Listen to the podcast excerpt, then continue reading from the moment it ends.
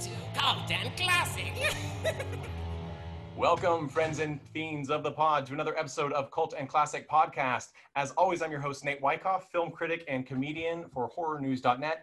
I am super excited for this very special episode of Cult and Classic Podcast because our two guest panelists today are Mary Jo Pehl and Bridget Nelson from Mystery Science Theater 3000 and RiffTrax. How are you guys doing? Good. Very good. Hello. This is uh, a perfect time to say that if you join our patreon at patreon.com slash cult and classic podcast you get to see their lovely faces and my haggard backdrop. So we have an awesome lineup of two movies to talk about today. We've got uh, a theme going here which is relationships are murder. Although i don't think anybody is actually murdered in either of these two movies on screen so we will get right to it. The first one is 1993's so i married an axe murderer with mike myers uh, we pair it with Yes. we pair it with the positively true adventures of an alleged Texas cheerleader killing mom. That is the longest title I have found uh, next to a couple of Czech films that I'm not even going to try to pronounce. And uh, but first, we're going to get right to it with "So I Married an Axe Murderer." I think a lot of our listeners uh, have seen this film, and this film's from 1993. It is Mike Myers' medium successful venture right after Wayne's World, and uh, it is it is. We'll talk about it. Um, I'm going to go into the plot real quick for those who haven't seen it. As always, there are spoilers in this podcast. If you're interested in seeing the movie, I don't think spoilers ruin it, um, especially after you hear what we have to say, one way or the other. Well, and especially 30 years later. I mean, Yeah, come on. sorry. Come on. Yeah, it's been a while. It's been a while. Um, it's not. Both these films are from 1993, so if you you know it's out of the theater, you missed your chance. Um, this one this one the plot is is that mike myers there's a lot to unpack here so i'll do the best i can mike myers is a beat poet in 90s san francisco who uh, somehow meets wonderful women and then breaks it off with them because he thinks something is wrong with them he's basically a commitment phobe if that is really a thing and uh, and he ends up falling for this woman who uh, he's like, you know what, I'm gonna take the plunge, I'm gonna do it, we're gonna get married. And then he becomes convinced that she is actually an axe murderer who's killed three previous husbands. Uh, and uh, that's pretty much the plot. And if you think that you're gonna hear Mike Myers do like his um, evil voice or um, anything that he did 10 times in Cat in the Hat years later, you're right. He does all those things. and you will totally hear it. So I had actually never seen this movie. I guess I'm in the minority. Um, Mary Jo, you said you hadn't seen it either. Bridget, have you seen this movie? I have not. I mean, I watched it now because I had to. Thank God. I had not. I have to. it was contractually obligated at that It was point. an assignment by teacher Exactly. Nate.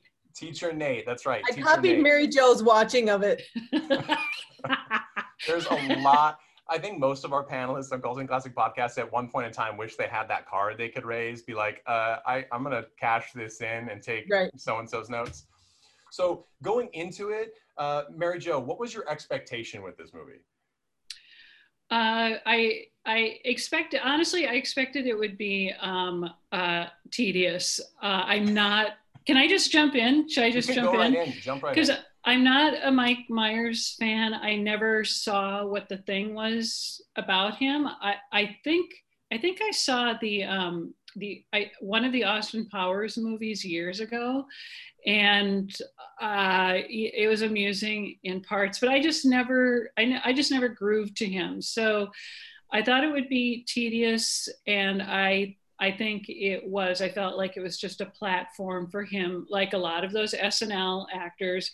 They just get a platform And to there's do a lot of their them in this movie in cameos as well. yeah, and there's just a lot of it's just a platform for him to do his shtick, and I didn't find him um, very appealing or sympathetic. And I think what I took away from from the movie is that he is he's paranoid. He's commitment phobe and he's paranoid. Like all the women that he's ever been with, there's something about them that he's paranoid specifically about. And then this one is sort of the apex. That was my understanding.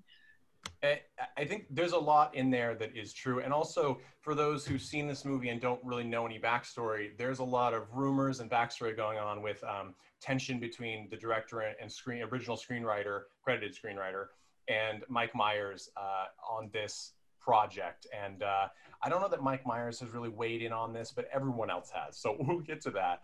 Um, Bridget, what did you think going into this movie, and what was your outcome experience?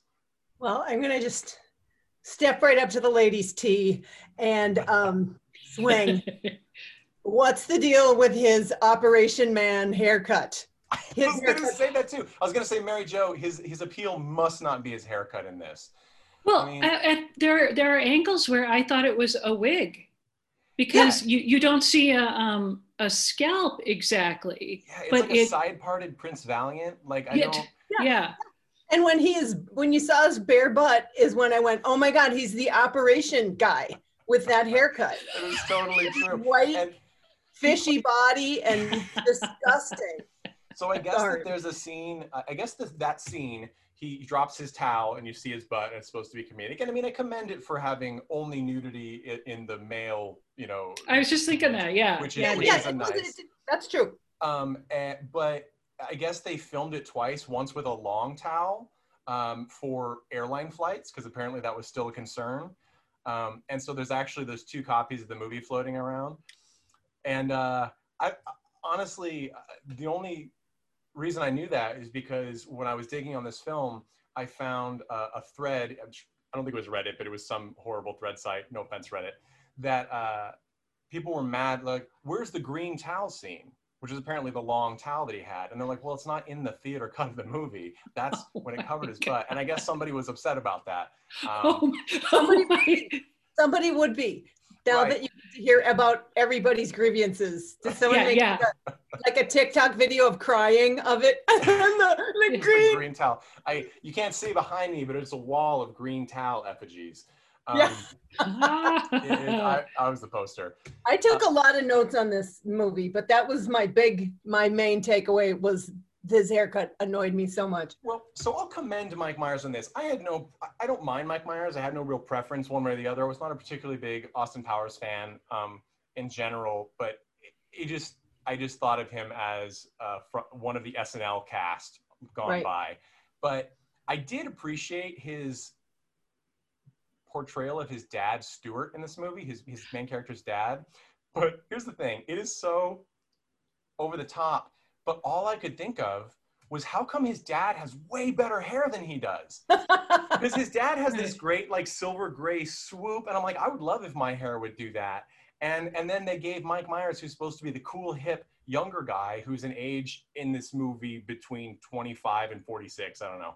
Um, but yeah, I was like, and I guess he went over three hours of prosthetics and makeup to look like that character. And I'm like, well, Come on, just put some baby powder on your head, and like you're, it's great. You put a couple lines, like it was so. All that to do your favorite impression. Right. Right, and that's what I'm Yeah. talking about about using it as a platform for your your theater exercises. I'm very sure much. I'm sure independently the impersonation of his father is really funny. Uh, I loved the brogue, and there were some some funny things I found amusing, but but it just felt so self indulgent to do both parts, and I also feel like um, it was kind of on the backs of really appealing performers like um, Nancy Travis. She's really appealing. Um, but she's just sort of used as a step stool for him and Sure. and i i resist that Yeah, I agree, Mary Jo. So she's just um, there, and then he's gonna just like do all his stuff around her. Okay, now I'm gonna do this Irish brogue, and now I'm gonna do this, and like, I can't believe the guy gets millions of dollars to do his whole movie based on like a thing, Mary Jo, you and I would just goof around about, about, and then he gets to just have a full blown movie. Everyone has to like you know, set up their day so he can do his little shticks, and it's not in in the way of the movie.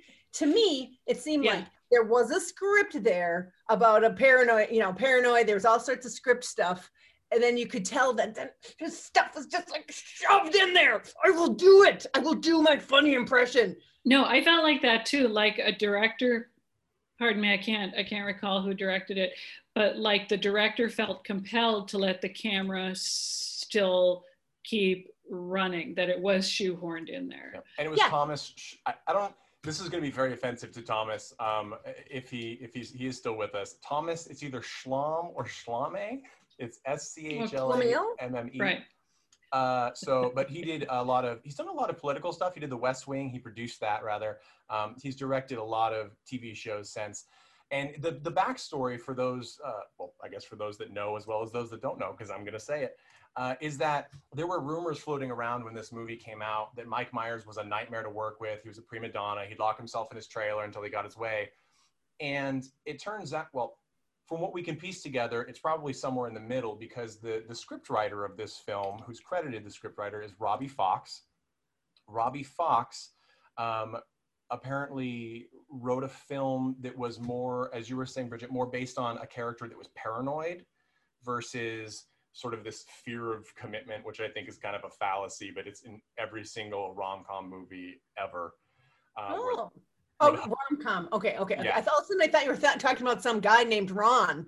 Ron. rom com loves the commitment phobe. Ron Com's movie. Yeah, no. So he's uh, and Robbie Fox just eh, he wrote Dad. Uh, he wrote some winners. He wrote In the Army Now with uh, Pauly Shore. He wrote uh, the recent dish Granddaddy Daycare because Daddy Daycare wanted Got weren't it. enough. of Um, but so so he wrote the script, and then apparently um, Mike Myers and his friend from England came in and did heavy rewrites. Um, and then he pushed and said, "We want uh, credit for myself and my friend on this new script draft, and uh, Robbie Fox can have a story by and a screenplay." And uh, Robbie No, Fox I had an no. insight, is what you're saying. This is all coming back to me, right? And that I Absolutely. You, you use your magic lens. But what's interesting is I don't know. I was trying to decide which I would have liked better if it had been to this original version that is theorized about, um, where Robbie Fox writes this character that's sort of a paranoid guy who just can't stick with a woman and he finally takes the plunge and then the paranoia turns out to be true or he thinks it's true. Or this You movie, Annie which- Hall. You would write Annie Hall. well, and that's exactly what I was saying. I was like, this is Annie Hall. In fact, the they originally wanted Gosh. um, uh, Mr. Mr. Mary, my Ellen? daughter, to play the lead character. Um, What? Wait, hold on. Yeah. Wait, are are you? Do I am I understanding you? They wanted Woody Allen Yes. to play, Which the Mike- makes zero sense to me.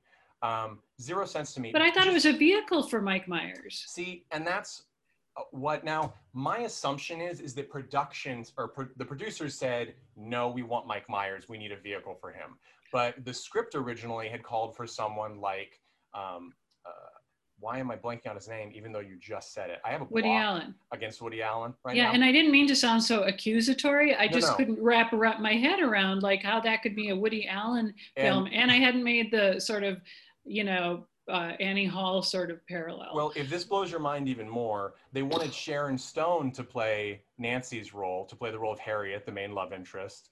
Um, and Sharon Stone apparently was down for it, but she wanted to play dual roles. She wanted to play herself, Harriet, and who ends up being, spoiler alert, the crazy serial killing sister, Rose, as well. That's a great idea. It is a great idea, but the studio said no, so she pulled out. Who no, doesn't want Sharon Stone in their movie? How dumb are you? But of course they said, of course they said no because there can only be one actor playing dual roles. I know, and it has to be the man. And yes, But here's the reality, though. I don't think Sharon Stone at this time, opposite Mike Myers, I think that would have blown the lid wide open. Uh, you're like, nope, can't happen. Couldn't possibly happen unless she's blind, and having a blind woman play two blind sisters is not going to work. there's Um, your screenplay, Nate. Do it. It's up on Kickstarter right now. Blind axe murdering sisters. It's it's it's going to be gold. So this was before he had Elizabeth Hurley. Uh, yeah, this is before Austin Powers. This is before. This is yeah. So Oh, this is '93, and I think you have Wayne's World was Elizabeth Hurley playing against him, and yeah, okay. And But uh, also, I I feel like I feel like gonna look at my Nancy. Okay, Nancy Travis has much more of um. It, it doesn't the pairing doesn't sound right to me with Sharon Stone because she's Mhm. kind of got that edge, that sophisticated edge. Nancy Travis has more of a girl next door, which plays plays with the is she an axe murderer or is she not? Sharon Stone is a woman, and also Sharon Stone, she could play a killer. It's sort of like I think Nancy uh, Travis does a good job being occasionally scary a little bit when we think she's get- a serial killer, maybe because she has this fear of him running off, so she's extra clingy, which we don't really know. Clingy is another problematic word, but right, right. she's she's like following him and we're like oh no she is a killer uh, or oh yay she is a killer and um and then we but we don't really know why until it's because she thinks everyone she's married has run off when it turns out her sister has killed them and left fake notes claiming they ran off right, um, her sister by the way listeners is uh, uh, amanda plummer who uh, has an amazing voice for like animated characters um, that's what I always think of her as because she has sort of that um, Jennifer Tilly, hi, sort of raspy voice. Sure. Um, and her sister, I think one of the issues is is that when it comes up that she's the killer, you're like, oh, that makes sense because they gave her horrible teeth. And I I don't know if, if that's like, I didn't I didn't understand that choice because she clearly is like made to look weird and frumpy and have like really bad teeth and she has this really odd scene when she first meets Mike Myers' character, where he's just slept with uh, Nancy's character for the first time. And Which I have, an, I, I take issue with, if you don't mind me. please, Don't have them sleep together right away. That, that then the romance is gone. Like movies are supposed to be, you wait and wait and wait until the, they finally get together, and then the curtains blow, and and we don't have to see it. We don't have to see Mike Myers in any kind of bed situation. right, but maybe they How movies had are supposed to go. Uh, maybe they had to Bridget because they saw that there was nowhere there was no chemistry for so there was nowhere for it to go there was no way to build it so it's just like let's let's get that out of the way because this is there's no charm there's no chemistry there i don't know Exactly. Mm, I'm trying to say something smart. Exactly, Mary Jo. That's exactly what happens. You know, So- we've seen enough bad movies. We know how they do this. we know how this is done Okay, I'm sorry. I, I interrupted you. Continue you're- on. you're, you're totally fine. I actually don't remember exactly what I was saying, but I did have a point, the one to come back to, which is when I was thinking of how this movie, because I think if I compare this movie to other 90s vehicles for SNL characters and, and performers, I think it falls somewhere in the middle. It's not the worst. It's it's watchable, but it is such a product of its time. I mean, the music is I'm I am shocked that Lisa Loeb was not on this soundtrack. I am I am downright shocked. Yeah, it's Um, shocking. And uh and That one horrible song is in it too that I hate so much. Um, there I she like the goes. one. Which one? There she goes. No, I like that song. I do i too. love that song Did you like it the first, second, third, fourth, or I think fifth time they played it in this yeah movie? I right know. I know. I but it's don't also about isn't it about heroin or cocaine oh, so i no. think yeah it's a it's a It was drug originally song by the La's, I think, right? And- Yeah. And this was a cover by the Boo Radleys. Oh, okay. I never know that kind of stuff. Well, they never play past the first verse, so it doesn't really. Right. and it's very Anyway. charming like it's very subversive because it's so poppy and charming Yeah, I, I, I agree with you. Um, and it could have this movie could have gotten going in six minutes. It took forever to get to the plot. Like It's I was so Yeah. bored. Can it like come on, just just be just be done. And I just have this note that I want to um read. Hate, hate, hate. Why, why, why? too long, too long, too long. I don't know. Thank you for illuminating our conversation. You know, I think Roger Ebert had a similar thing. I'm just kind of playing off of his note. That you might want to kind of hear that along with who would fall in love with him.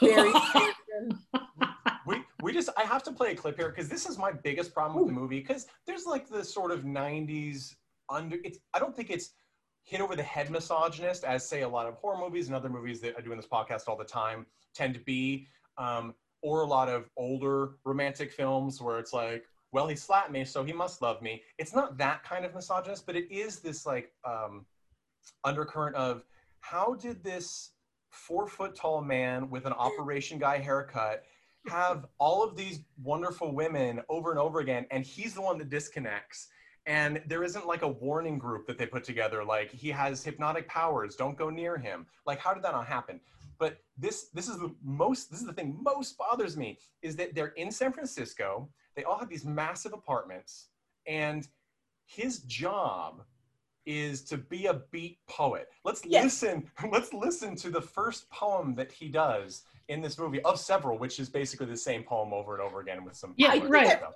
Down. I think I know what this one is. I think I wrote it down. I was so annoyed. It's called Women, Women, I think, uh, or or Woman, Woman, and, and here it is, and it's got this nice like jazz quartet uh, that's throughout the movie. Uh, The quartet was great. I, I They're wanted more of the quartet. They, they So, are, hey, and they actually they exist. They're good. They're a good band. I forget what they're called. Before you play it, so he's at open stages or whatever, right? Mhm. And then so he goes and then his quartet comes and they split the the what? The money from what? from, from right, where? exactly. They apparently at in 1993. So in 1993 in San Francisco, all you needed to have a large living space and um, uh, I guess enough money to eat or at least for coffee and cigarettes is to exist and be under the age of 50. Well- and now it's about 3.6 million dollars for a shoebox. Yeah, Uh, and he he has this groovy car and finds parking every like Doris Day parking everywhere he goes. He does. And, it's uh, Karmann Ghia. It, The it is. car. It is. It's a great right. car. It is a beautiful car, and he drives down that big hill, and there's never anyone there. It's just a big hill. I'm like, oh, it's this is an episode of Full House without people, but no, Right. it's not the case. But they broke up in front of the Full House house, so that was good. they did. Oh, I didn't even notice that. I don't know. Is it actually the house? Because it looks a lot like it. Well, it's on that row. like that's yeah, every yeah. AT and T Um, commercial. I just kept every time they kept showing shots of the city, I was just like, everywhere you look. That's all I kept thinking in my head. This this is Mike Myers' uh, character's first poem. okay.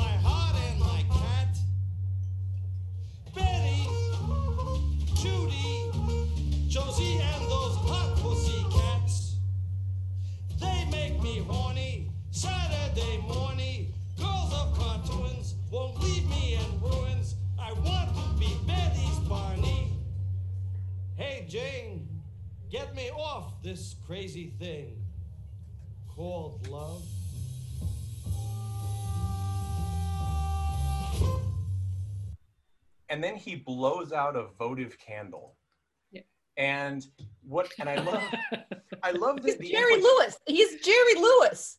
the implication here is shocking that when they go our very own as though people are traveling the world to do an open mic at a massive coffee shop and i and also this is just totally beside the point but the, if there was But- one to begin with the opening shot is a long shot of um, you don't see who's carrying it, but uh, uh, presumably a barista or wait staff person carrying this large uh, cappuccino in like a, a bowl to Mike Myers way in the back of this packed. Uh, it looks like a Portland pizzeria turned coffee house kind of thing. I'd love it there, but I don't. I can't. I can't get the tickets. I guess. And it looks to. I thought they were drinking out of it the whole time because it's right up to the camera. And then they hand it to him, and I'm like, were they drinking his drink? Because that to me would have been the best joke, hands down.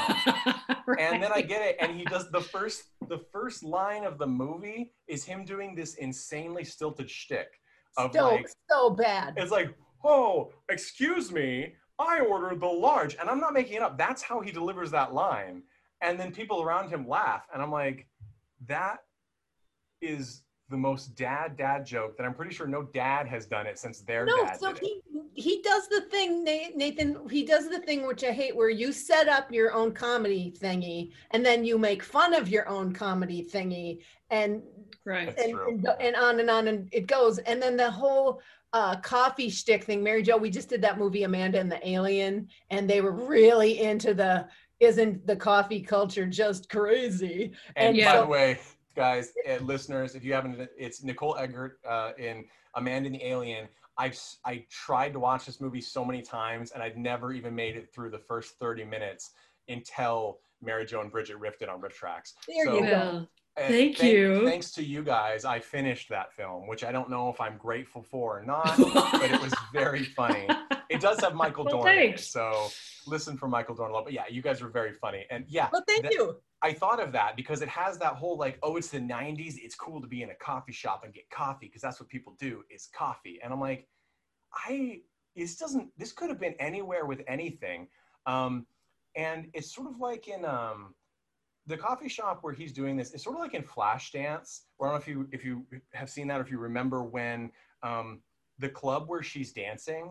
It's like they do Way everything. overproduced. How They do could you? everything there? It's like there's Yes. a there's a cabaret, there's a sexy dance. Water comes There's a- down. There's a, comedian at one point. I'm like, where is this? I know because all of us comedians of the 90s would have really liked to get a job at any of those places that had lighting and Yeah, yeah. lighting, please. Yeah. And then she's got a whole water setup. Come on. But her life sucks, and and yeah, then that's that's that's not the top for her.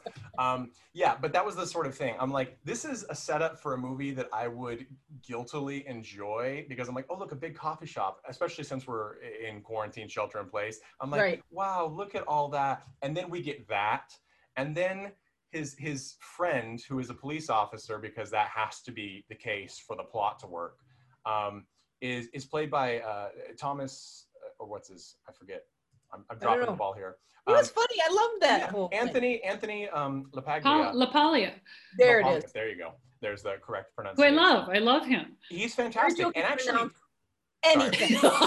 Thank you. um, I, I, I need to let you know though that it's my podcast so people's names are how I say them No. I'm just kidding.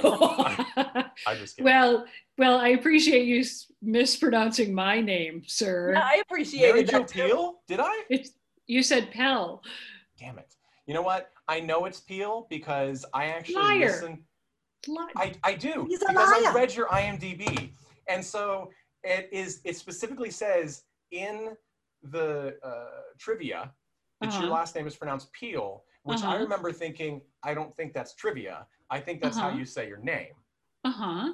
but it's it's spelled Uh. P E H L, Uh huh.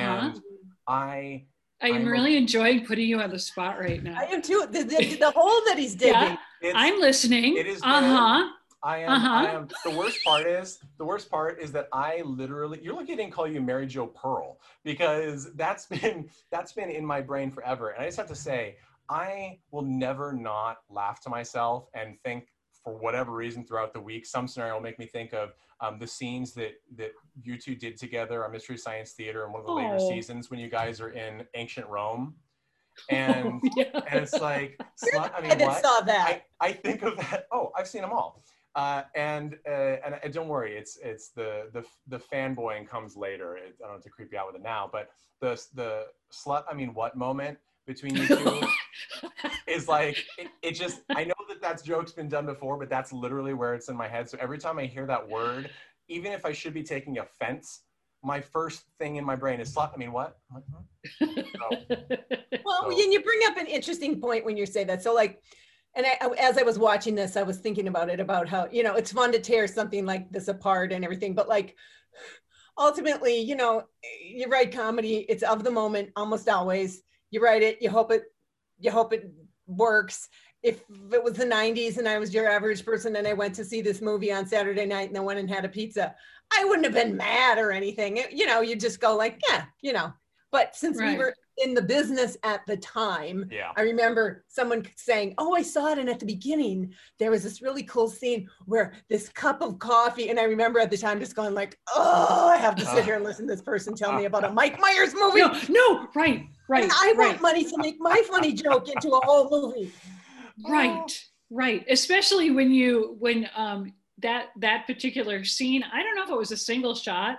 I mean, I they do it. They do it very well, but it's Mhm. like, come on, uh, you know, let's talk Goodfellas. So please don't even with and it your doesn't fit with the rest of the movie. The rest of the movie is a very Right. traditionally shot film. There's no real. It's it's static camera, which is fine. I'd rather people do static camera than than fail at another kind of camera. But it just doesn't feel like the movie. It felt like something Yeah. completely different. Just get to the funny. Just Right. get to the funny. I think but- that's a really good point. Yes.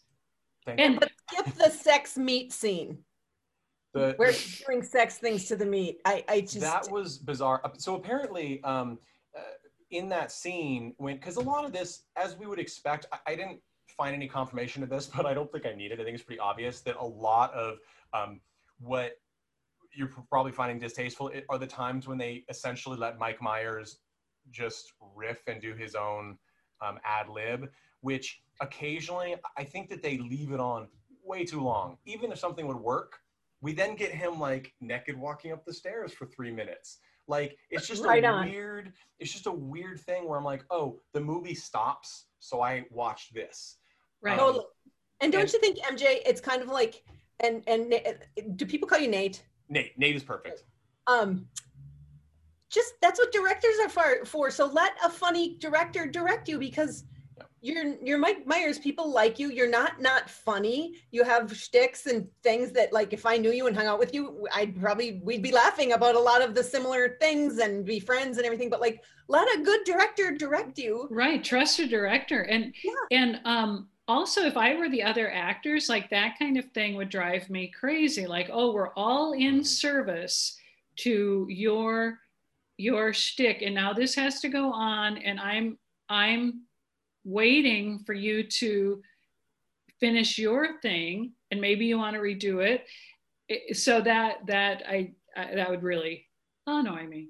I think you're right. Like, yeah, if you had to watch him go up the steps nude again, but the So to supporting speak. the, the the supporting funny people in this were all funny. Like, um, I think my favorite like the Michael parts- Richards Yeah, scene. that was yes. funny. Yeah. And I thought his mom re- did a really good job too. Brenda She- Fricker. Yes, Yeah. she did a great job. Um, and she's got, uh, they gave, I actually felt like they gave her more than I expected of his mother. She's got little bits um, where she, you know, sort of makes out with his friend, Anthony LaPaglia. Is that correct? That's how that's my heel. understanding. Yes. Okay. Uh, and, and, and I loved his bits with his boss um, and uh, Alan Arkin. Alan Arkin. And I love Arkin- those are my Oh. favorite parts because his boss is the this super sweet, nice, caring police chief, and all you know Anthony's character wants him to be is like from Starsky and Hutch, screaming at him, yelling at him, and, Yeah. and throwing him. And so he tries to play this character, and it made me happy. And those scenes felt. I don't. I don't know if those were added later or if those were part of the uh, of the original different script because I do feel like there's a disconnect um, when Mike Myers isn't on screen. It does feel like a different movie. Um, Totally. Yeah. I think I think that's a really good point. They feel more um, authentic and based in something. And and Al, Alan Arkin, please, um, I love him so bad. He's Oh. always always funny and He's never amazing. not. He also steals the scene a little bit by being so good. It's just so natural. It's very clear Yeah. that he is one of the all-time professionals. So when he does come in, it's sort of impossible because I guess he wasn't actually uh, accredited in the original film. He Oh. was just a cameo. Um, and uh, supposedly uh, he joined the film along with a lot of other people. Uh, Steven Wright, of course, and Phil Hartman is in here when he was alive, and Michael Richards, as opposed to when he was dead. I don't know why I added that. Of course, he was alive. Appreciate the I- clarification. right, right. I'm like, I, I'd still cast him. Um, and I guess it's because they wanted to work with Mike Myers. I don't know if that's true or not. I'm not sure where that information came from. But Well, that he was hot floating as can be. Of I yeah, yeah. sure. Sure. I'd work. I would love to work with them now. I Uh, oh yeah. I, Yeah. I Phil tried to pitch him like- Cat in the Hat too, and it just didn't fly with Right. anyone.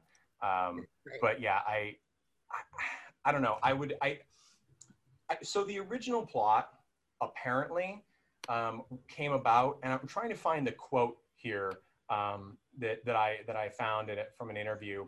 But I guess. Uh, Robin Fox uh, met with uh, either the. pro- I wish I knew this, but either the producer. you know, but it it, it it doesn't end up mattering because it's Well, be funny. the, the, the reason is because the original, Right. I guess the original idea is the scriptwriter got together with a producer or director, somebody, and said trying to pitch ideas to each other, and it came down to the fact that um, they both had, were having terrible time with women relationships, and they the quote is something along the lines of, "It seems like the women are just out to destroy us," and that became almost a little more problematic for me because I'm like, wait. I wonder what was changed in the script because that's a very dated idea for a movie like this Wow. and I, I guess I don't know how to feel about that. It, it changed me because originally I was thinking, I was like, I wonder what the script and film would have been like in its original incarnation. And then after reading that, I'm like, that's a that's a telling sign to me because that Yeah. makes me think that it's not going to be a good movie uh, Right, in any right. in any way, shape, or form. So it makes me wonder what the the purpose for rewriting these scenes was beyond giving more of a vehicle and, and more room for Mike Myers to do his his thing. I think that was the only reason. I probably. That's Um, what I, think you're- you're imagine. probably Just right. just accommodating all that and trying to make it fit some sort of uh, through line. Like I- I'm not saying it's successful, but just trying to force that in Yeah. there. Like, okay, I guess we, I guess we, you know, retrofit it to accommodate all this.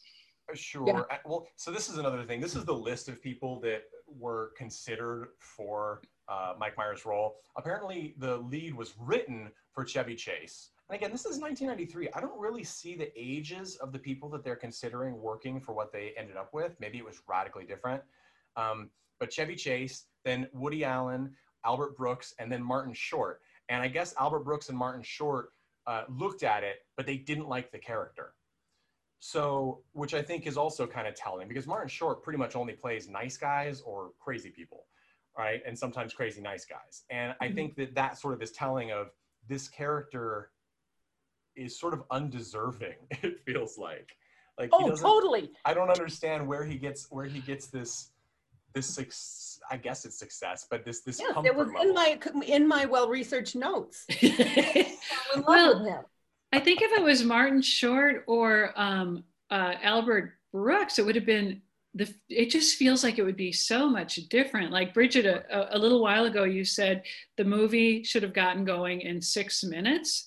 and with with either of those two i feel like it it would have either because of their approach or maybe they would have tweaked it along the way but um it doesn't feel like an albert brooks movie at all like that would be a fundamental shift for me that in my estimation It feels Right. almost like the kind of movie you could have dropped any hot comic property in, uh, the way it is now, and let them do a bit. Like it could have been an early Jim Carrey thing, uh, where they could have dropped him in. Mary Jo, that's not appropriate. to no make that no i know i I'm just did you see me like kidding. I'm just kidding. There's we all have different opinions, perhaps, but I think it's it's it feels accurate to me because really it's a character who is uh, who is so self-important that his the women in his life are secondary characters. He's he's attaining them, and there's enough empty space in the script for him to make hilarious faces or whatever and do some physical comedy, and it, it just felt Could like you that. give me an example of one of the hilarious faces?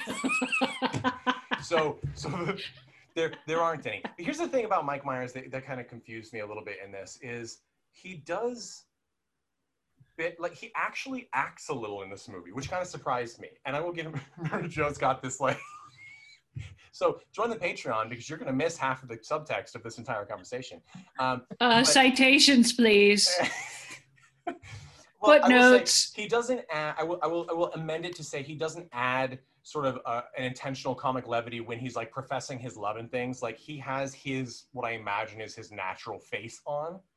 Um, whereas at other times he doesn't. Like when he's wooing her, his entire wooing process is about like shrinking his neck down into his shoulders, which is like his thing yeah um, Mhm, and like opening his mouth really wide, which he does as Austin Powers as well, and and Mhm. so on. mhm. Um, and it it feels like, well, I guess what it comes down to is this movie is actually feels like a more traditional romantic comedy that they tagged on um, a ten minute axe murder chase on at the end because there is no axe murdering in the film. Like we're set up with, hey, there's a crazy axe murder apparently, and then in the middle, we know that she clearly is somehow connected because she has artifacts from the previously dead people we've learned about in her apartment. And then at the end, uh, it turns out to be her sister, which is why they're in the apartment, I guess.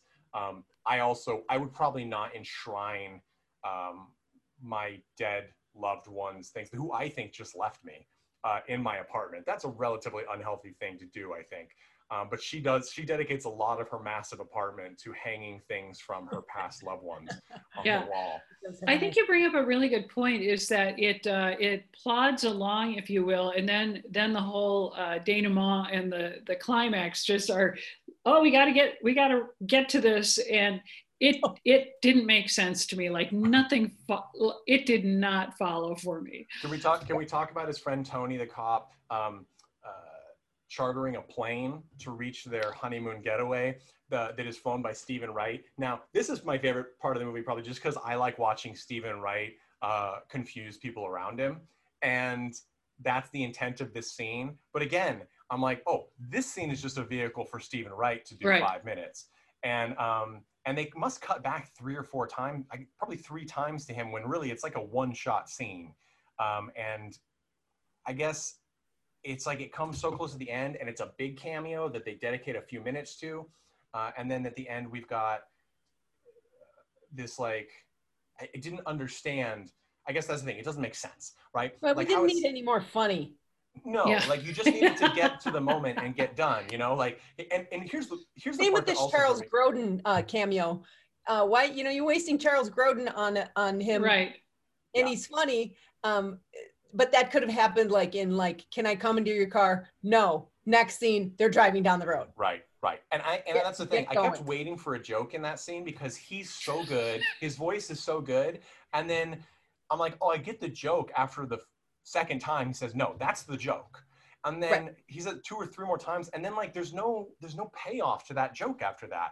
And he is just driving in the car. Like they could have done anything. Like he could have been singing Right. along to the radio in his monotone. It just could have done something. Hell, Yeah, the there she payoff- goes once again. Like it just could have wrapped back and and I just Right. felt like they were missed opportunities. Um, and and can we talk about the dinner scene where uh, Mike Myers gets the phone call at the honeymoon place when they've just sat down to dinner, and he's told by his cop friend that she's actually the killer.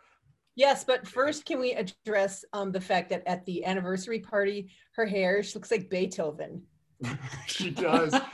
Here's the thing, though. I will credit. I'm like, at least I like the dress. I don't know. Maybe I'm out of fashion. I like the dress because the rest of the movie, the '90s fashion is so rough. Yes, I have that in my notes. I was going to ask Mary Jo, what did Yes. you think of the wedding dress?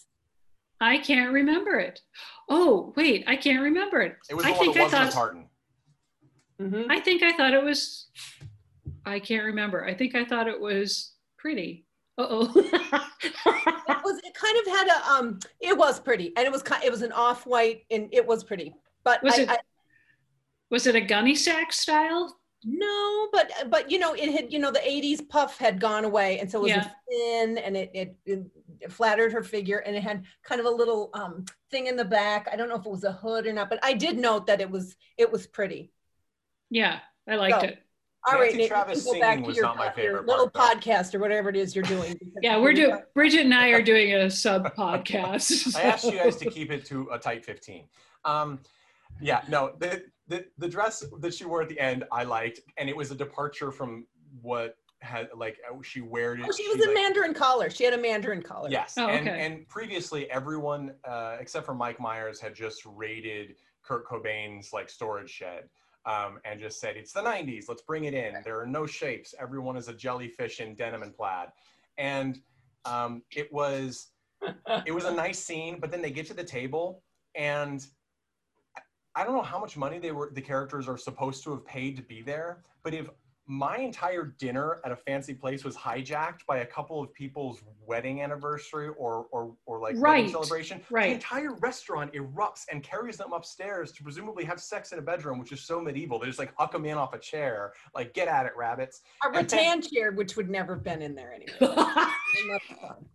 And like it's just it was the weirdest like i'm like is no one like it was when all san in, like all sanity went away um like you guys just did uh, an awesome riff of um the uh, whatever happened to baby jane the 1991 redgrave version and there's that bit at the end and i guess it, i don't know if it's a drag show or what it is but when she goes up and and and uh you know the the the, the looney tunes sister trying to be uh conscientious of her mental illness is Who is you are right now? I or the am. Oh okay. by, by saying Looney By Tunes, saying the Looney Looney Tunes. Tunes I- sister. I love the Looney okay. Tunes. Yeah, no, she's she's clearly got issues, and uh, she don't we all? She gets up on stage and she's doing her bit, and then she leaves the stage and just all hell breaks loose. It's like that, Right. you know, the And choreographer are died moment that. in Rocky Horror. We get we get the fishbowl lens, and everyone's moving around, and there's someone in like baby clothes who's mocking her, and I'm like, I don't think he has a leg to stand on. But that's that moment in this movie. Everything just goes out the window.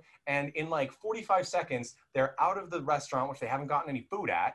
They get we're done the dance that they were called to do. They get thrown on a chair, thrown in their room, and then uh, Nancy's character gets thrown locked in a closet, and then the crazy sister is there, and then the axe battle ensues. Like that is literally, I feel like it's like two minutes, and there is so much there that that is the most action in the entire film, and it's slammed into like two minutes, and I'm literally just holding onto the couch, going, "What am I? What is? What am I watching? How much is left of this?" And then and then it ends. It, yeah, and it makes absolutely no sense. And just to circle back, I think Amanda Plummer is a really excellent actor. I agree. Uh, I don't. There have been a couple of things which I can't recall that she's been in where she's been amazing, but uh, I feel, you know, it, I guess it was a in Pulp gig. And, Fiction, and, she's been in the Fisher Yeah. King. What ma- were you saying, Mary Jo? Sorry. It's a gig. yeah, I, I mean, I, I I just like her as an an actor. She's an acquired taste for a lot of roles, but I like her. Well, I actually kind of thought before, like scrutinizing the posters, uh, uh, I actually thought she was going to be the love interest. Um, I'm I did too. and and that's what I thought. And so when she when she just shows up in a couple of scenes as the the crazy sister, and the she has these great line like a couple of nice lines that are sort of that crazy cable guy moment where it's like, is this funny or is this terrifying? I'm not sure yet. Um, and and yet and like she sketches Mike Myers when she first meets him, like for two seconds at a breakfast table. And then that's never brought up. I'm like, there, there's Chekhov has so many guns lying across the floor here Yeah, that are never I, picked up. I think there were gaps in this movie, to be honest. I think there were, you know, Yeah. flaws. you're you're allowed. You're allowed. so I'm gonna I'm gonna call it on this, and we're gonna we're gonna wrap up. I'm gonna ask you guys here the question I ask everybody on this show, Okay. uh, starting with you, Bridget.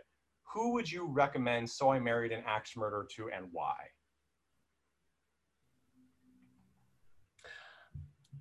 I know. I would show it to comedy, aspiring comedy writers, and um, they could watch the movie and and note what is still funny because it's funny.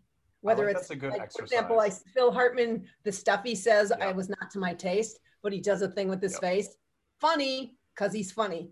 Um, and I so I would recommend it to just people who are writing scripts or people, mostly people just wanting to write funny things. Note what's funny and what is just fluff of the time. I think that would be a fun practice. And I think that's interesting that you said that too. And just I want to mention it too because I love Phil Hartman. He's one of like his voice like made me want to get into entertainment. It was Totally. so fun. And and and I was so sad when he passed away. And the bit they have him do is He was so killed. Blue for the character. Huh? He was killed. I know. I was I mean, trying to. I know, but, was, like, I think here's it's the, here's why I say say- that because every time I say it, I get mad at Andy Dick, and I don't want to go on a rant about Andy Dick. Okay. But I saved Yeah. that for an entire episode called "Why I'm Frustrated with Andy Dick." And okay. um, but no, it is it is true. He was he was killed by his girlfriend at the time, uh, who was who was in a drug induced state, and uh, Andy Dick apparently gave her the drugs. So that's why you stay away from drugs, kids, and Oh, you don't talk to Andy Dick. So, but uh, I agree that that was another case where I thought it was a missed opportunity. I don't think what they gave Phil Hartman to say was funny, and it was it was about having like sex with a, a prison bitch's eye socket, like to be to be direct, and and it just doesn't fit with the rest of the movie. And also, it was not so insanely out of there, out the window that it was funny. Um, and so I just it was just another case where I'm like, oh Phil Hartman. I'm like, wait for this, honey, and I'm like. Okay, that was Phil Hartman. All right, it was there was no payoff for that. Um, but I think you're right, Bridget. I think that's a really good way to approach this film. Is what's funny because it's legitimately funny, and Yep. uh, His face is funny. He made funny faces. absolutely, absolutely. I think, and I'm going to go next because it's my show, not yours.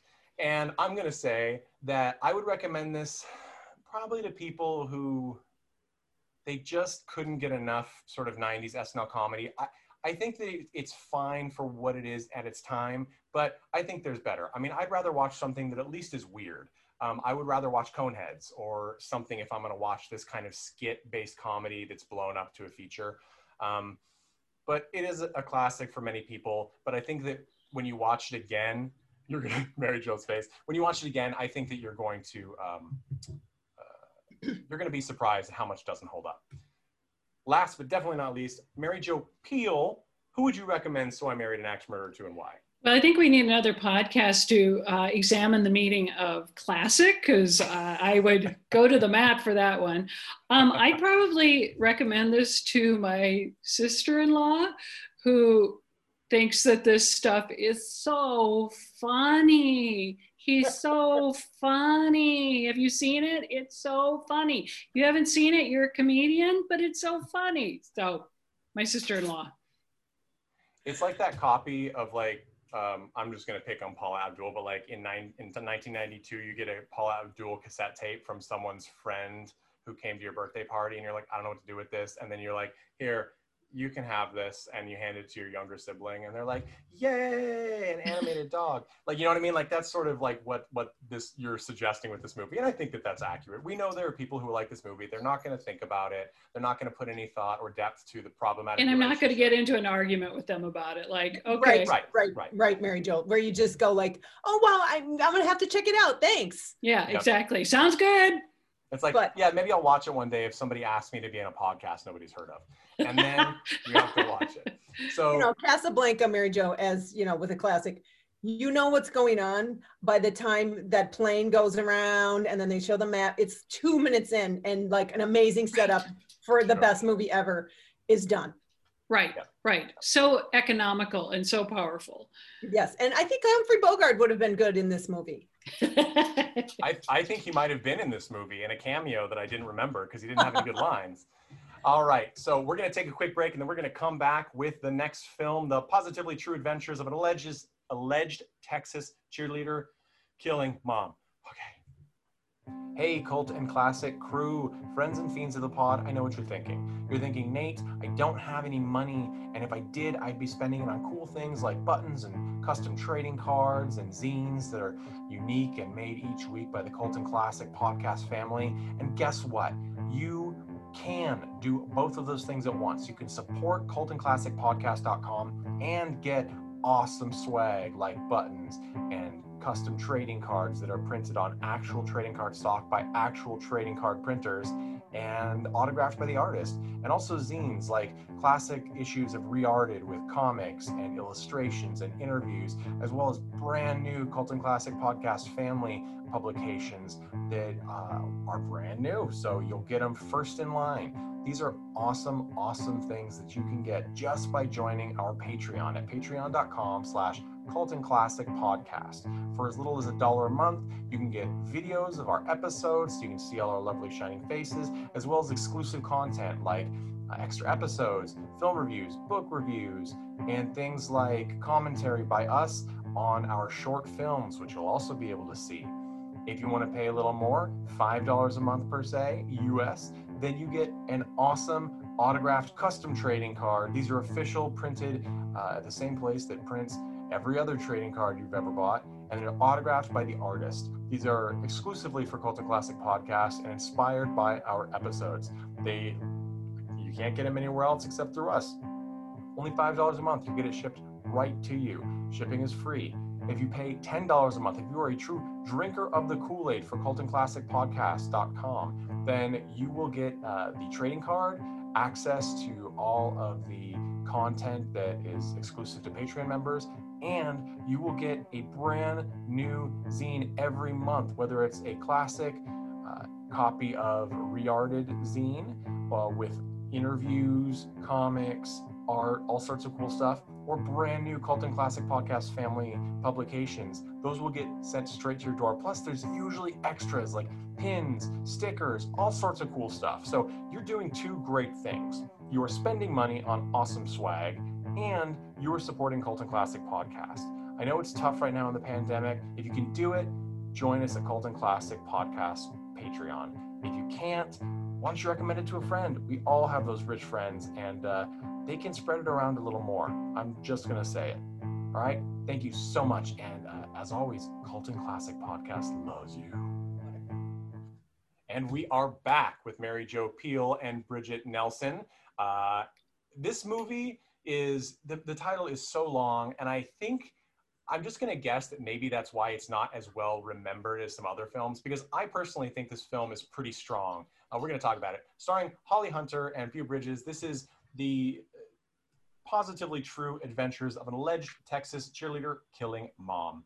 Uh, this is an HBO television movie based on the true story of uh, a woman named Wanda Holloway who was really interested in getting her daughter in. I think they were actually in like junior high. Uh, Eighth on the grade. cheer eighth grade, the cheerleading squad in Texas was, by the way, I don't understand. They, they guess they elect cheerleading squad members. I never had this at my schools. We apparently we didn't have enough money to throw at insane things like that.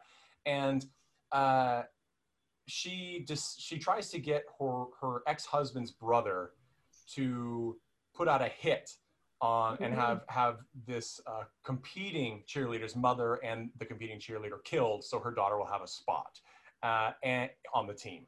And it sort of escalates where the brother-in-law is like, I don't, I'm not gonna. He doesn't even try to do it. He ends up working for uh, the major crimes to sort of try and get her on tape saying that she'll do this. Uh, and they did, and then they took it to trial, and there was a mistrial, and that's where this movie ends, is when they're awaiting an appeal. And we'll get into what actually happened because that's Yeah. pretty interesting.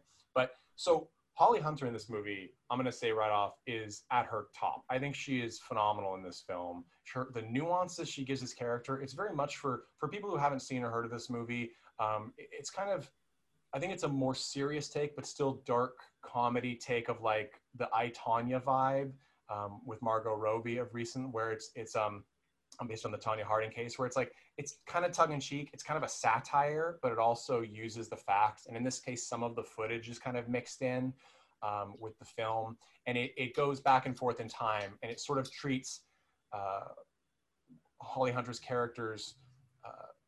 TV interviews, documentary as a framing story for this. So it Yeah, starts with yeah. her and then it goes to the story and then it ends sort of with the framing story as she's still talking to people, kind of explaining. It's a it's a weird movie, but I think that it's absolutely um, worth a watch.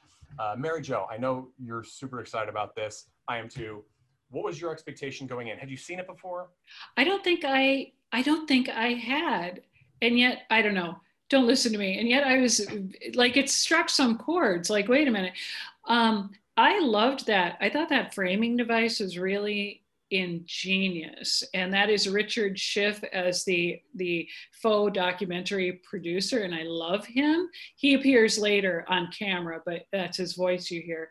And um I just thought the setup just was was perfect and she's so good in it she's so so chilling and ruthless with this this uh, facade of of texasness. And she can turn on the smile.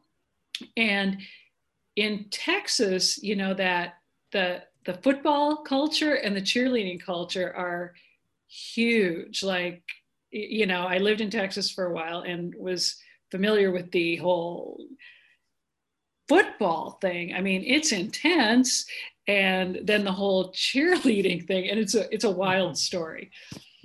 And, and Bridget, uh, you you think you might have seen this in the past? You mentioned.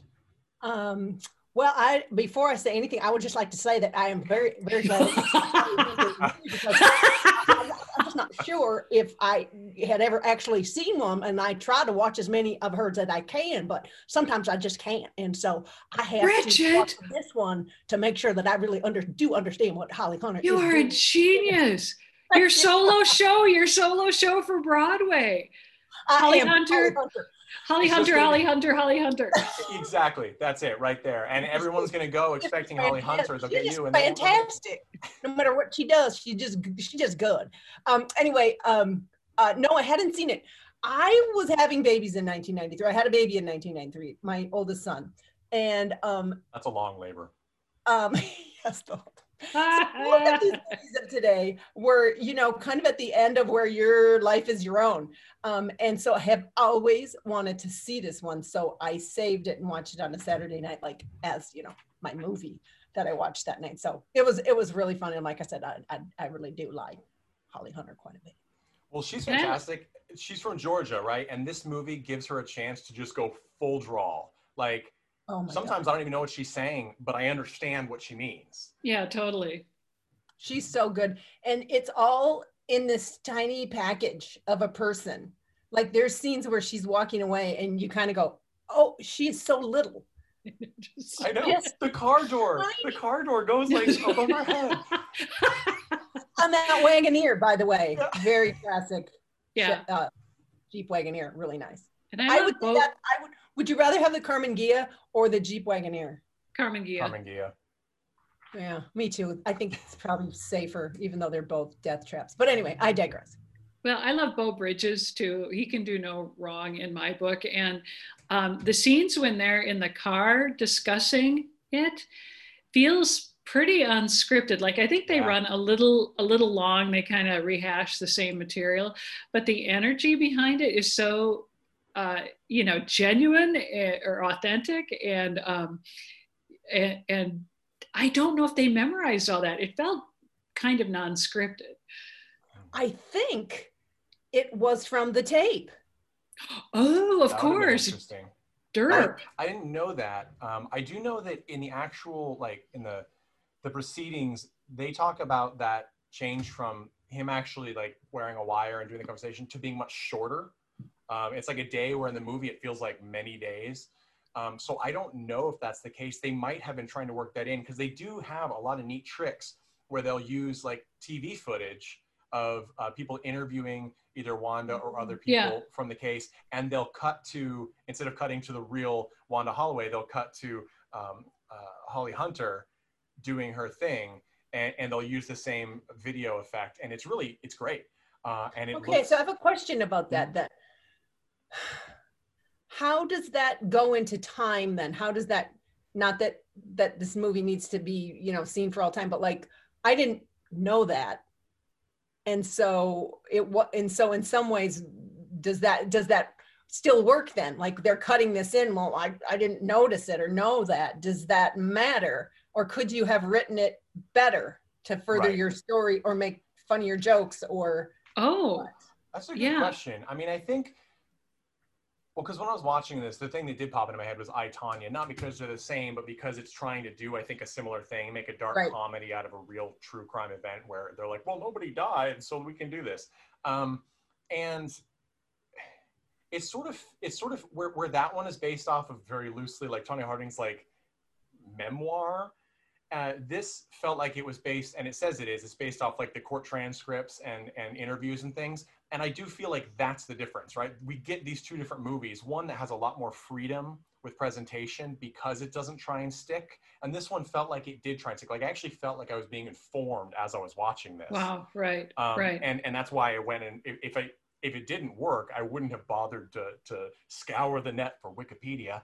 And um, you know, and, and and read through this. And it's um, and I don't know if it's more effective. I'm a history buff, so I kind of liked it, but I do think that as as as you said, Mary Jo, it does have some extra space. There's some extra time where like I get it. Like there was a, a little bit of a long time between when he actually starts getting tapes on her and they actually go to arrest her. And while I figured that's probably realistic, right? They're trying to build up enough evidence.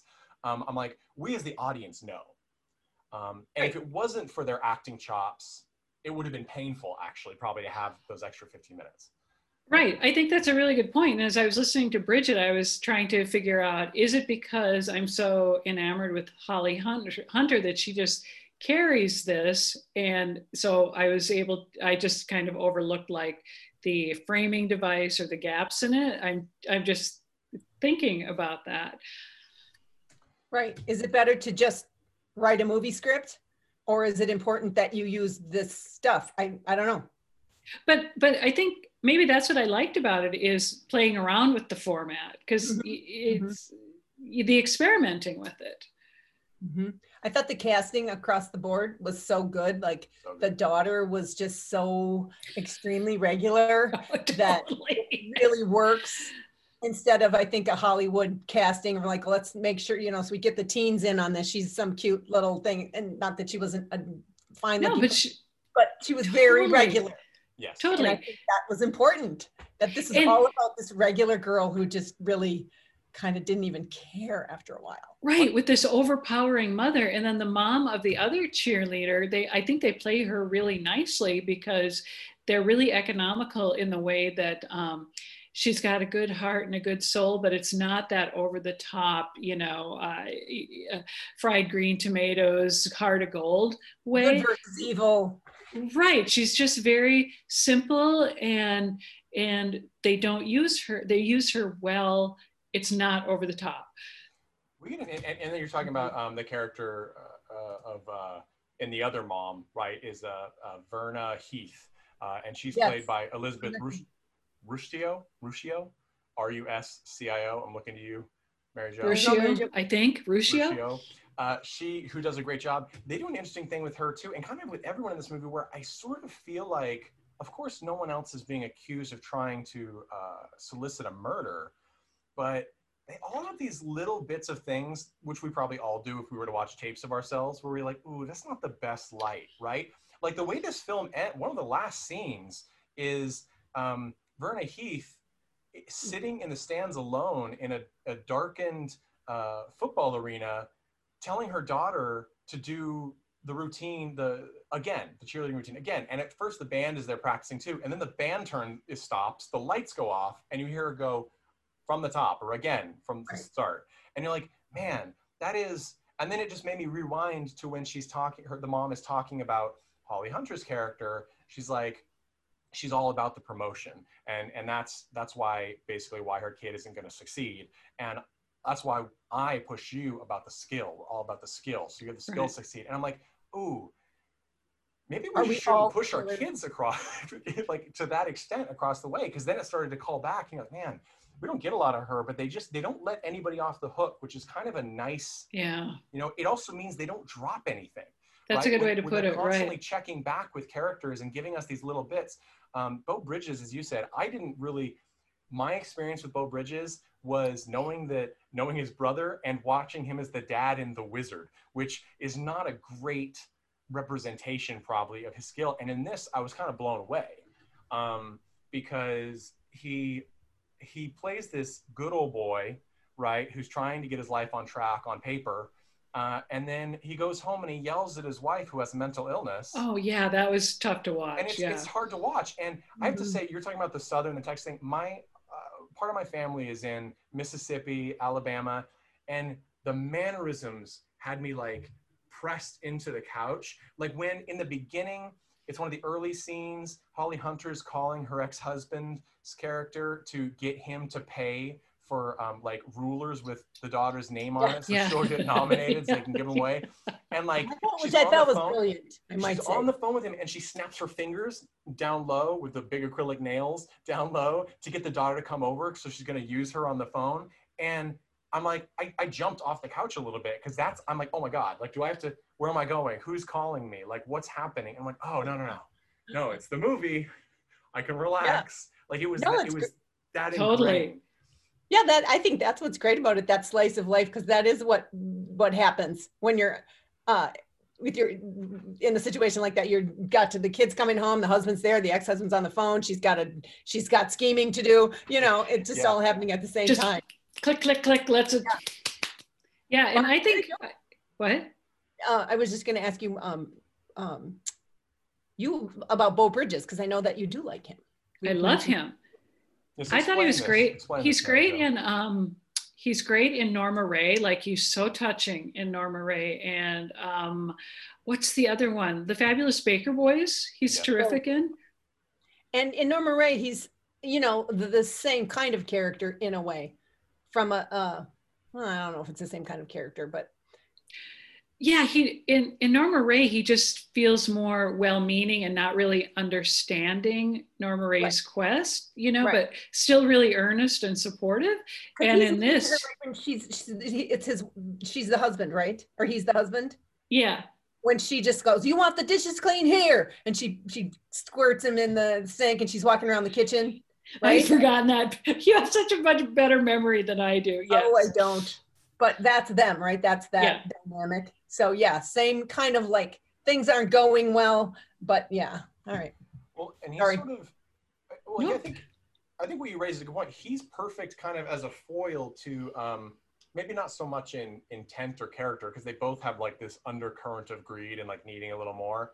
Um, but he he plays a really good opposition to Holly Hunter's character because they both can carry a monologue um, in this in, in these characters. And like Beau Bridges has a couple, especially when we first see him. He's on like the uh, it's not an oil rig, but it's a refinery or something.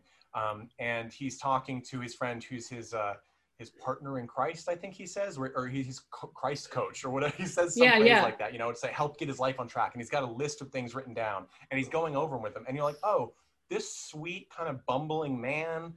And then you see this other side of him with his wife, played by um, uh, Swoosie Kurtz. Yes. and and she's phenomenal in this. Um, at first, I was like, why did they cast her? Because this is such a small role, and then it does have a little bit more meat to it as it goes on because she ends Yeah. up doing the sort of you know um, uh, the Nixon White House reveal. You know, she's like, no, this isn't it. Um, this isn't the truth, and uh, and it's it's sort of I don't know. They I guess a story like this where you have such problematic characters and faulty um, antagonists and protagonists one of the things that has to happen for it to work is uh, to keep us interested is you sort of have to like them in certain ways.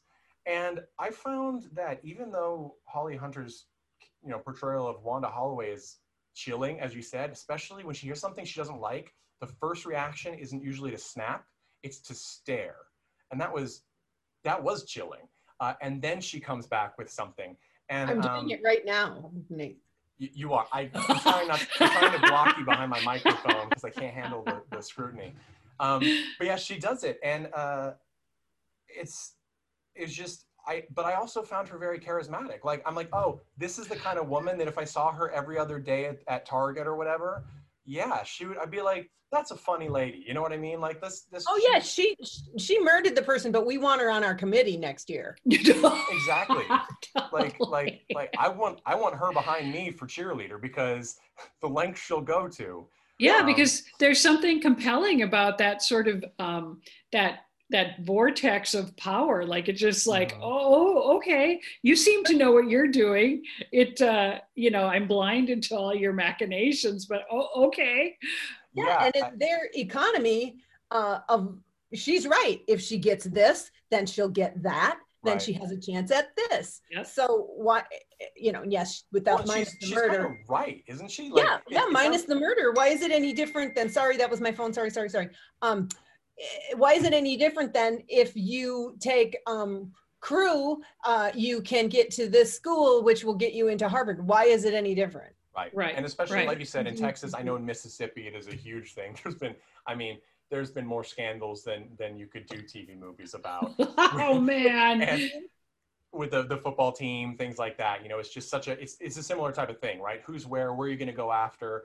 Um, you know, wow. and, right. and, and it's nuts. And it's I didn't grow up in that because I went to not very good schools. So it was like, I guess in a way I was blessed because we all came out the same.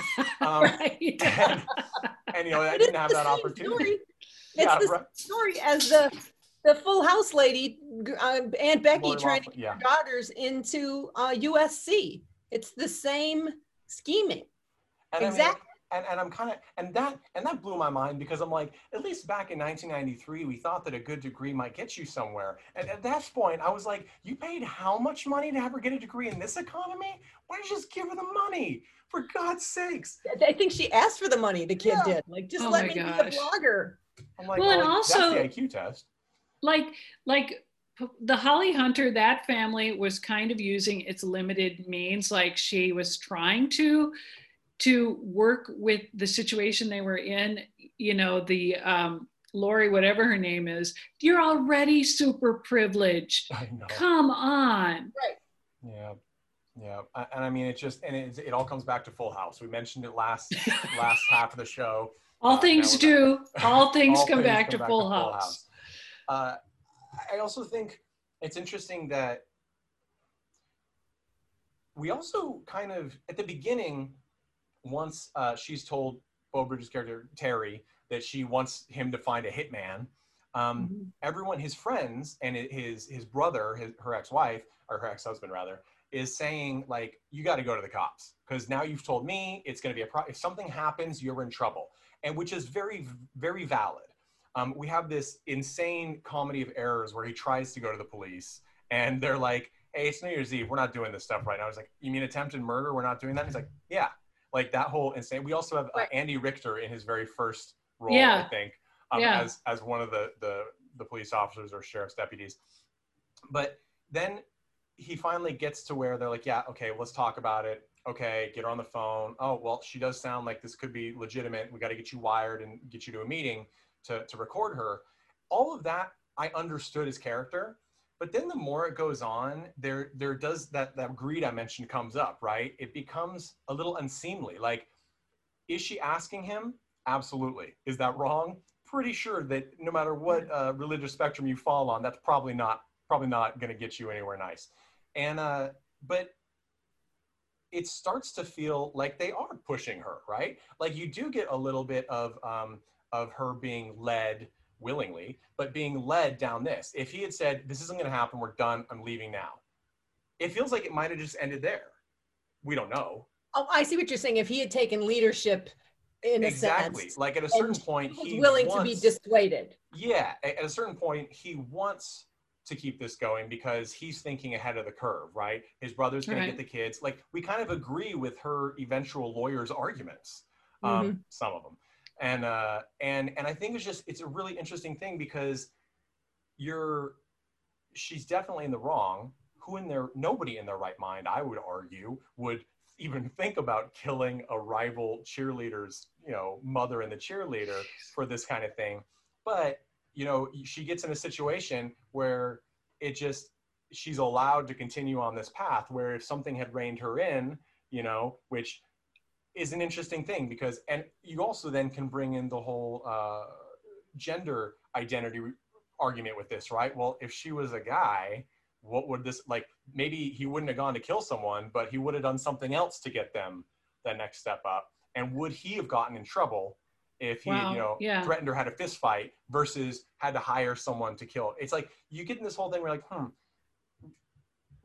how much does her situation their their their income where they live the family drive her eventual behavior versus how much is it just you know her lady macbeth you know uh, Yeah. kind of kind of syndrome for needing that kind of power i, I don't know I think she's Lady Macbeth. I think I think she'd be I think that person, no matter who she was married to. If she were married to the the uh, guy Mhm. in the Aunt Becky case, they would have been doing the exact thing that Aunt Becky did to get her kid into S- the US. one argument I would I would pose against, and not an argument, but the, the piece of evidence that I found when I was running it over my head that maybe be counter is she doesn't do this for her son.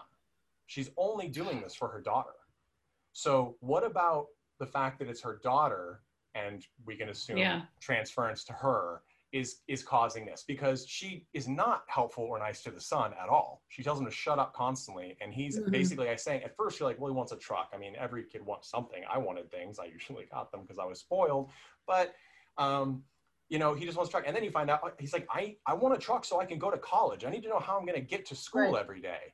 And you're like, oh, that's a valid conversation to have. And she's like, get out. I don't want to hear this right now. right. Okay. Yeah, so I have a yeah. question on that. Oh, I'm sorry, Mary Jo. Were you going to say something? No, no, no. I'm just listening. Um, so some of it is from transcripts or whatever, but like we don't know about that Mhm. stuff. That stuff's For just made up. And the same with the uh the cops. So really everyone's a bumbling dumb shit because Mm, they're from Texas. Part of that I was like somebody's on the ball. They catch criminals in Texas all the time. You know, they eh, so Could just be that there's so think- many of them and they're not very smart. I'm just kidding, Texas. We have fantastic listeners in Texas. You know what I mean? opinion does not reflect my opinion on Texans.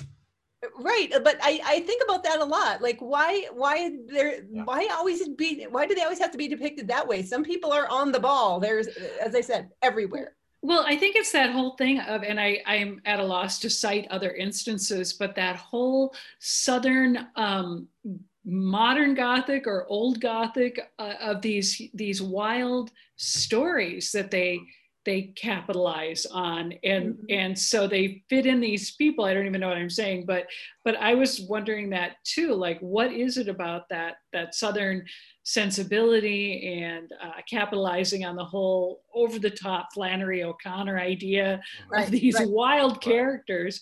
And you're right, we don't know. The, the script doesn't really give us a backstory for Wanda Holloway. I Right. think Mhm. I think Holly Hunter is great, but there's no really script information about Hmm. what drives her to do this. Right, right. Right. Yeah, Another so film anyway. might have given her a backstory with her father. You know, he was abusive and he wa- or he had affairs all the time, and so she's insecure, and so that we don't know, and that definitely could have been done. Or yeah, Yeah. or my chances were thwarted. So I mean, she's a stage mother, and, and you're right. I don't know why it's you know on the daughter, but there's that whole realm of like mothers and daughters and stage mothers. But yeah, It's like it's believable, and I'd watch a whole miniseries on it. Oh you yeah. know? like I, I would eat it up. Um, Yeah. The sin and the sin and and all our in all of our hearts, all of us. di- There's not a person on earth that that isn't have an inclination to get what they want in any way they can, and that is right, right. There's there's Yeah. no getting away from that. I'm gonna live vicariously in a way that I'm not gonna go to jail, right? I'm gonna watch Right. this. And yeah, and- right. yeah, How do people do it? I'm gonna watch. right. Well, oh, and there's that the, the one scene that honestly was creepy. Uh, and, and I mean, I watched some insanely bizarre films and things that have made me feel very uncomfortable in real life and otherwise. But Oh, this, this, the scene where um, her, it's it's Holly Hunter laying on a couch in the evening in the living room. Her daughter's at the far end, and then in front of the TV sitting is her friend, uh, her son, and her son's friend, who's played by a very young Giovanni Ribisi. Giovanni Ribisi. Um, and I'm, I'm extra careful because Mary Jo's here. She's gonna get me. Um, and uh, and she's like, and he's like, you know who I want to kill? And they have this ugly conversation that I'm sure has happened where he's like, he's like, so and so, and like she's a slut, and she's like, no, she's not a slut, she's a tight ass. That's why essentially I want to take her breaks and have her crash her car and die. And you're like, that's an ugly conversation. I'm sure it's happened. It's ugly though. And then that's when Holly Hunter's character tunes in and says, you know who I'd want to kill? And she names the other mother. And she goes, How would you do it? And she asks the friend, who is instantly concerned and, and like Right, put right. on- and like yeah, alarmed. and her son is like, Oh, I'd like put an explosion in a baton. And she's like, That's not realistic. What would you do? And you're just like, Oh, this is a weird like it just took that 180. And that's of course when they they insinuate that she got the idea uh, to have, you know, uh, her her rivals killed. But Right. that scene really was chilling because that's such an inhuman, calculating, robotic, um, you know, turn of of, of fate, right, or or, or mach- machination in her head. Like it's like Yeah. this is a problem. This can get rid of the problem. And you're employing uh, teenager, young yeah. teenagers who are really, who better to employ than a young teenager? well, who who are having sort of this cartoony fantasy about Mhm. yeah, and then I put you know dynamite in their shoes and blah, and it does make that huge that Yeah. that chilling turn. And it was it was like yeah. It, it's just it was it was a complete blasphemy of what parenthood should be in the perfect sense, right? Like Right. like like um she's they're kind of playful. Eh, my mom doesn't care if you swear. Oh really? and then it's like uh, we're plotting a murder here. I think swearing goes on the back burner. Like we're just gonna jump the next thirty hurdles to get to that Um, one. Mom, Mrs. Johnson said some really weird things when I was over watching TV. Were you talking about killing a classmate? Maybe. You know, like it's just a, that that was a chilling scene. Um, we're I there's would so- have killed it. I would have killed that woman for driving the Mercury Grand Marquis. Um, Unexcusable. so let, let's talk about the actual so at the end of the movie it ends um i mean this movie came out in 93 this all happened in the 90s so like there's or, or i think it was the 90s late 80s somewhere in there so this is relatively recent um a year before uh, i think it was abc uh, but don't quote me on that put out another film um about this same thing there's been several Oh, right. With like, was it Lindsay Wagner or something? Or it's, it's called it's it's like a much more um, I mean, I think you could argue this film is exploitative, especially when you're talking about the Southern culture. But yeah, it's a much more exploitative one. It's uh, it's uh, Lesley Ann Warren. Oh, it. okay. It's there's there's a lot. There's close. a lot of them. I think this is probably the next biggest one though, uh, and it was another TV movie came out the year before. It's called Willing to Kill: The Texas Cheerleader oh Story. boy, yeah. Um, and I love the poster they put out for it. It has yeah, oh yeah, I'm gonna probably watch it after this. Um, it's, it's got like handcuffs and like kill is like in ragged letters uh, and you know it's just such a it tou- like i think i think you mentioned Mary it touches something primal in us that we want to watch this kind of um, exploitation of people's internal work because it reveals the things that are in us that we don't uh, let show in light very often hopefully unless we are some sort of mad no, serial no, killer go away, go away. Sorry, Doggy. my dog is. It's okay. My, my cat pounds at the door, but luckily you can't hear her on her little padded paws. Um, Mike has been relatively quiet, so I don't have. Mike's not patting on the door with his hands. Um, I think that after this movie wraps, there's this um, a couple of blocks of text. Like uh, we know that the first case, uh, she was sentenced to 15 years, but then it was thrown out because one of the jury members actually was a felon, um, which is a crazy thing. And then we get an appeal, and um, that's where the movie ends. And they also give us this weird other information, like there was a tornado in like 1995 or whatever in this community, and uh, Holloway's house wasn't touched at all, but Vern's house lost the trampoline. And I'm like, and it Oh, yeah, just that- gives this sort of color because that is the kind of thing that would be in this movie, and it would be accurate to paint what they want us to see these characters. They also mention that uh, later on, uh, Wanda's Wanda's Wanda, the actual person, also veered near her rival's house and hit a Halloween trick or treater and threw her onto the lawn. Oh yeah. and she yeah. was dressed as the prom queen. And I was trying to figure out, I'm like, is this just color or is this like some sort of implication? She's like, um, prom queen, my ass. Like, no one's gonna be prom queen but my daughter. Like, I didn't get it. I wasn't sure. Well, it That's felt what- very, very Coen Brothers, where Yeah. they they throw in things um, either on you know on the screen, and you're not sure if they're. I'm sure these facts were true, and just thrown in there to um, to underscore the bizarreness of it. But it Mhm. felt it sort of had that feel to it.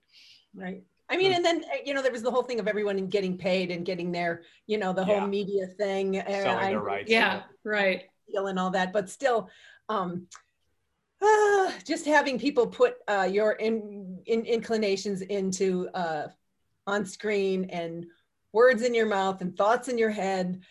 Oh, it's Well- it's not that. Yeah, it's a funny movie, but part of me is like, oh, it's already Sure. bad enough. and and no yeah and no one comes out looking that great right? Like maybe maybe the maybe um her victim's daughter looks kind of sweet. Like she's like i feel bad for like them for this situation and then that's kind of it right? Like that's the only we really see of her. She's like oh it's the simple sweet girl. I'm not even sure it's really want something you'd like. Um but because in the end we get like all of this all of these bits like everyone who is even wanda sometimes watches the tv coverage and when they're not making fun of her she seems kind of pleased sometimes and her daughter is portrayed as like happily scrapbooking like her mom's mugshot in the paper and like being at school talking about all this stuff and being like i'm the popular one now because my mom tried to kill people it's just it's and then the I mother who she, who she For my wanted- kids. yeah it's just it's you're like oh this is this is ugly and that's kind of what we're left with like you said it's funny and we're like haha but we're also like Ugh. like that's just it's also kind of gruesome Yeah, like I think she says, I won't you do, you do anything for your kids. Like, Mhm. eh, and i guess I that was the know. tagline of this Yeah. particular uh, movie and one more thing i just want to throw out there so the director is uh, michael michael ritchie uh, he did the golden child uh, with eddie murphy and uh, Yeah. he- yeah he directed fletch um, ugh. Ugh. I know, I know. I was kind of surprised to be honest, because and he directed a, a horror movie in 1980 called The Island. Um, well, which while I enjoyed in some level, I'm not going to say it's a good movie. Whereas I would qualify this kind of wholeheartedly as a good film. Like it made me yeah, think. he also did one called Smile about beauty pageants. He did, and that was before this one. Which so I think Yep. that's where this came from. Is they were like, oh, you did Smile. Yeah, it feels movie. like that. Um, and whereas the rest of what he did later, I'm sure there's some great stuff in there, but I mean, he Cops and Robbersons. Like, it's just, it seems like sort of entry level comedy stuff that he did after, which is a shame. Um, not that I want to degrade his entire career, but one thing he also did, he wrote Yeah, all the haven't lyrics. Right. I haven't gotten to do any well, entry level comedy. he, I, me neither. I mean, I, I have I have a reel of uh, of my own tapes, but no one wants to watch them.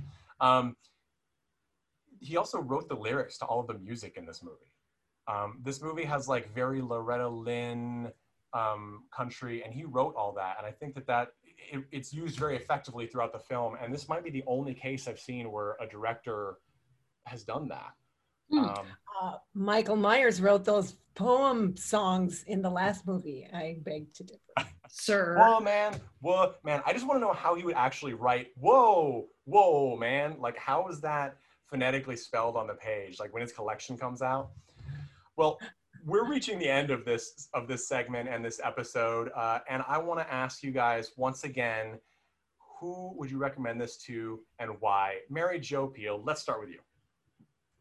I think I might recommend it to um, aspiring filmmakers because of the narrative structure. I'm, I'm not in, uh, you know, you can find your flaws in it, um, but I I thought it was really interesting how they did it. That's a that's a great, and I think you guys are very into education. I'm super stoked about this. Um, I think that my take would be similar, except I would say even more so to aspiring actors, because I think the characterizations that Holly Hunter and Beau Bridges and even some of the secondary characters give is very strong. And I imagine that many of those are choices they made rather than written stuff written into the script, especially with Holly Hunter, with so many of her her pacing and her facial expressions and the way she looks at people. Um, it just screams manipulation. Like we've all, she looks at the towards the camera. I've seen people look at me that way, and I start to recognize things, and I'm, oh, that's that's uncomfortable to me because I realize now that maybe I haven't been, you know, treated truthfully or whatever the case might be. Sure. Bridget, we're up to you. Who would you recommend this movie to, and why? I guess just anyone that likes Holly Hunter. Totally. You watch those Saving Grace reruns one more time, you just can't do it. So here come the positively true adventures of the alleged Texas cheerleader killing mom. Oh, cheerleader murdering mom. Damn it. I, I Like good it in the movies, last 20 sure, yards. we all do. well, I want to once again thank you guys so much. Mary Jo Pehl, Bridget Nelson, thank you guys so much for being on Cult and Classic Podcast. Is there Thanks, anything, Nate. Is there anything you guys want to plug uh, to our listenership? Because they're like me, they're fans. Otherwise, I unfollow them. I am in the next Mike Myers movie, and I would like everyone to watch it. No, um, we have um, right now our like you brought it up before, right, MJ? Um, whatever happened to Baby Jane? Baby Jane. Yes. 1991 classic. It's on uh, RiffTrax right now. You can buy it right now. It was It is so- super worth it super worth Yay. it it's essentially uh, joaquin phoenix's joker prequel um, i think that you're going to love uh, vanessa redgrave having the only british accent in the family it's super great um, no it really is really funny and it's also kind of an interesting movie to watch so i would i would definitely check It is. out. It's It's fun for Lynn Red- Redgrave. Like I think she acquits Yeah. herself nicely. And don't miss Bridget in her salute to Holly Hunter, touring nationally. holly hunter holly hunter holly hunter Holly Hunter, Holly, Holly, Holly. Ale, ale, ale. Thank you guys so much. And to play us out, as always, we have the Chud with All About Evil. I want to let you guys know, as always, that clips are used for view purposes only and are the copyright property of those who own them. Thank you so much. Join us. Thanks, Nate. ah, of course, I am Nate Wyckoff. As uh, I leave you every week, please join our Patreon at patreon.com slash cultandclassicpodcast.com. Thank you so much.